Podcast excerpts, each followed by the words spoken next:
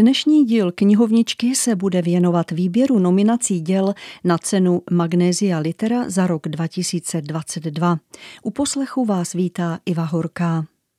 33 knih má šanci získat prestižní cenu Magnézia Litera. Poprvé je mezi nimi romský autor, konkrétně Patrik Banga, a prvně také pořadatelé udělí ocenění ve třech žánrových kategoriích. Naopak zanikla sekce pro blog roku, neboť podle pořadatelů dobrých blogů ubývá, výběr byl čím dál menší a literární kvalita také trochu slábla. A my si dnes představíme tři knihy, které jsou nominovány na cenu Magnézia Litera a všechny tři jsou z nakladatelství Host. Slovo také dostane autor jedné z nich, ale který to bude, se dozvíte až za chvíli. Odbornou porotu zaujaly povídky Viktora Špačka Čistý, skromný život, které soutěží v kategorii litera za prózu. Básnická sbírka Petra Hrušky Spatřil jsem svou tvář se dostala mezi tři finalisty v kategorii litera za poezii a o vítězství v kategorii Dília litera za debit roku se bude ucházet Patrik Banga se svojí skutečnou cestou ven. Vyhlášení se bude konat 17. dubna na ČT Art. A nyní tedy pojďme k samotným knihám. Povědky Viktora Špačka vzbudili zájem už u recenzentů. Karel Kouba o nich například napsal. Autor chirurgicky zkoumá odvrácenou stranu vztahů, okoralost ducha a stárnutí. Vycezelované fragmenty každodenních bojů odhalují lidská nitra, v nichž jsou ukryty bolest a strach a sám autor, původně básník a také výtvarník, o knize Trpce i vtipně řekl. V jeden okamžik mi přišlo, že psát básně je tak neúnosně těžké, že prostě musím změnit obor. To jsem ovšem ještě nevěděl, jak těžké je psát prózu. Teď už ale nemůžu zpátky. Psát básně jsem totiž mezi tím úplně zapomněl. Próza není těžší. Obojí je těžké příšerně, tedy aspoň pro mě. Že poezii moc lidí nečte? Ano, to je skutečně protivné a velmi to bere motivaci pro tu dřinu i pro tu moji. Ovšem mám pocit, že s povídkami jsem si moc nepomohl. Ostravský bard Petr Hruška se ve své poslední sbírce inspiroval obeplutím země koule v roce 1522. Knihu vydal přesně na pětisté výročí Magaljajšovy platby. Nacházíme strhující dílo, v němž se slova kupředu a návrat nepřestávají chvět o svůj význam. Básně, v nichž typická hruškova civilnost nepřekáží zjitřené fantasknosti, doplňují reprodukce obrazů Jakuba Špaňhela. Stojí v anotaci ke sbírce. Spisovatel a recenzent salonu práva Michal Šanda ke sbírce dodává – na podkladě historických kulis básník do sbírky zahrnul nespočet vlastních uhrančivých postřehů o životě. A vznikla čirá poezie, čtenářský zážitek. Třetím nominovaným je Patrik Banga se svou vzpomínkovou knihou o životě v romském getu na Žižkově v 90. letech a o cestě dnes uznávaného novináře ven ze světa předsudků, stereotypů, alkoholu, drog a kriminality. Děsivé svědectví vyznívá nelichotivě směrem k tehdejšímu školství či policii, ale nešetří ani samotnou komunitu. A právě Patrika Bangu já nyní vítám u mikrofonu Rádia Proglas.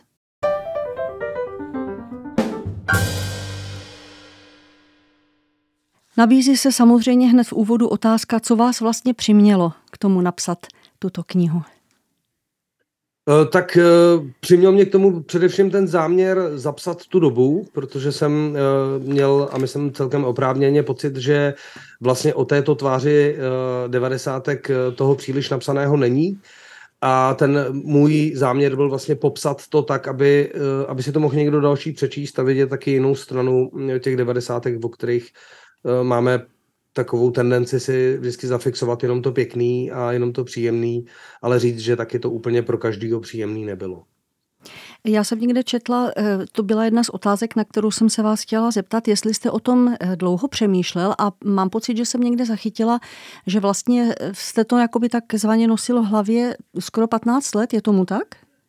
Dokonce víc než 15 let a nenosil jsem to v hlavě nýbrž na papíře, páč jsem měl část té knížky napsanou. Já jsem tu knihu začal psát, když jsem se vrátil z Jugoslávie v roce 2000, nebo 2001 tuším jsem to začal psát. A jak už to z texty bývá, tak to leželo v šuplíku a furt se to odkládalo, že někdy, někdy, někdy. Eh, a nakonec vlastně, když byla covidová pandemie a všichni jsme byli doma, tak stejně jako eh, mnozí jiní autoři jsem se dostal k tomu, abych tu knížku napsal. Já jsem teda myslel, že přepíšu původně tu, tu verzi starší, nicméně ta byla tak aktivistická, eh, že, že, že jsem ji vlastně většinu smazal a, a celý jsem to přepsal. Co tak považujete za hm, stěžejní, co by měla ta kniha čtenářům sdělit?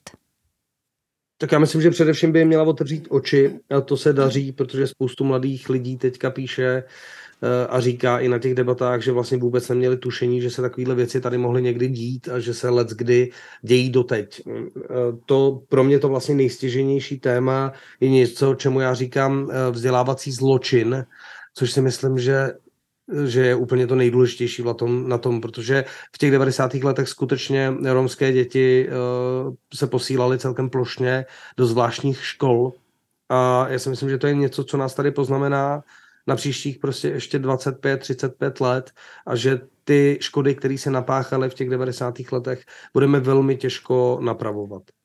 Kdybyste měl tu knihu představit nebo nějakou ukázku, která by tak charakterizovala tu knihu? Ono je to těžký, protože ta kniha je v podstatě jedna dlouhá reportáž, eh, která, já to píšu takovým velmi reportážním stylem, protože eh, nejsem klasický prozaik, já vlastně nemám s psaním příliš zkušeností, eh, jakkoliv jsem publikoval nějaký povídky. Čili bych řekl, že je to jedna dlouhá, téměř 20-letá reportáž, která mapuje vývoj vztahů mezi Romy a neromy v 90. letech, tam začínám 80 roky a končím vlastně na, na konci devadesátek. A řekl bych, že to je takový svědectví vlastně člověka, který tím prošel uh, se všema negativama, ale i se všema pozitivama. Já myslím, že ta kniha není jenom negativní, je to, je to hodně o pozitivech, je to o tom, že se i, i v situaci, kdy to ne, nebylo hezký a bylo to složitý, našli lidé, kteří mi věřili a kteří mi dali šanci uh, se něco třeba naučit, nebo mě něco i naučili uh, a, a že mi třeba poskytla jedna ta právnička počítač, který mě dneska živí, eh, i když uplynulo už eh, téměř eh, čtvrt století od té doby, co jsem ten počítač dostal, nebo víc dokonce. Čili hm, myslím si, že to je jedna dlouhá reportáž, která by měla vlastně lidem, kteří nemají povědomí o tom, jak žijí Romové, ale často si tvoří názory třeba podle toho, co si přečtou na internetu nebo ve zprávách, která by měla, eh, je to taková sonda vlastně do toho, eh, jak ta, jak ta komunita vlastně funguje a jak těžký ty vztahy mezi námi občas jsou. Uh-huh. A máte pocit, že se to třeba za těch 25 let změnilo? Ta situace v tom vzdělávacím procesu a ve vztahu tedy k vám jako k Romům? Tak já vždycky na tuhle otázku říkám, že eh, moje děti chodí na střední školu, respektive jedno dítě vychodilo střední školu, eh, druhý dítě teďka ve druhém ročníku vysokoškolského vzdělání a, a, a třetí dítě eh, předpokládám teď končí základku a půjde na, základ, na, na střední. A už nikdo jim nebrání v tom, aby se vzdělávali dál, čili v tomhle jsme se podle mě fakt posunuli na druhou stranu ještě dnes v roce 2023 existují segregované základky, kde se tvoří prostě romské třídy eh, a zároveň neromské třídy, tak aby se nepotkali spolu. A to si myslím, že je důsledek právě těch 90. kdy my jsme tohleto zaváděli a teď nemůžeme chtít jako plošně, aby se hned ze dne na den nebo z roku na rok eh, ta situace měnila. Mění se to ale velmi, velmi pomalu. Na můj vkus až moc pomalu. A jaké byly reakce eh, po té, co jste tu knihu vydal? No ku podivu musím říct, že mi přišlo uh, daleko víc pozitivních než těch negativních zpráv. I když třeba zrovna včera mi přišla večer taková hrozně rasistická, jsme měli včera v eh, čtení v knihovně Václava Havla uh, a těsně před tím čtením jsem si tam přečetl opravdu nechutný rasistický mail. Samozřejmě se našli lidi, kteří spochybňují to, co říkám a, a říkají, že lžu, že se takovýhle věci nemohly stát. Zároveň mi píšou učitelky třeba, který v tom procesu byli a kteří si, kteří si uvědomují, co se vlastně dělo. E, napsalo mi ku podivu spoustu mladých lidí, kterým to opravdu otevřelo oči. Já myslím, že ta knížka splnila svůj účel.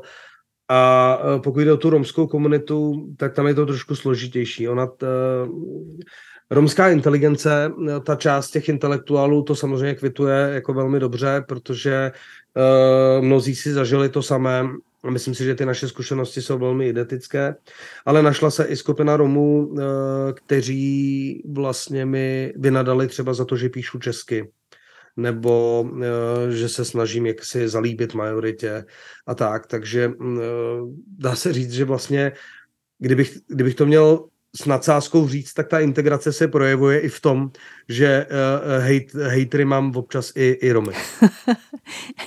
tak ale s tím jste asi počítal, že? Počítal, já jsem dokonce počítal s tím, že to bude daleko ostřejší. Mohla bych vás poprosit, eh, vybral byste třeba kousek z té knihy, nějakou ukázku, která by tak třeba charakterizovala tu knihu? Byl jsem na konci osmičky a tedy ve věku, kdy se rozhodovalo o tom, kam půjdu na střední školu. Moje dvojče mělo jasno. Chtělo na obchodní akademii. A tak se brácha učil, lezl do zadku učitelkám a jak měl ve zvyku, učitelky ho za to podporovaly. Já a starší brácha jsme pořád jeli naší klasiku. Mejdany, kytary, fotbal a ženský. Zatímco dvojče bylo symbolem čistoty, jak si stále nechával říkat, my jsme byli symbolem ulice, a to ve všech směrech. A jako pouliční děti jsme se prvně dostali do konfliktu s někým jiným než s náckem nebo s policajtem. Podali jsme si totiž s bráchou Roma, který byl postrachem mnoha dětí na Vinohradech, jistého Vildu.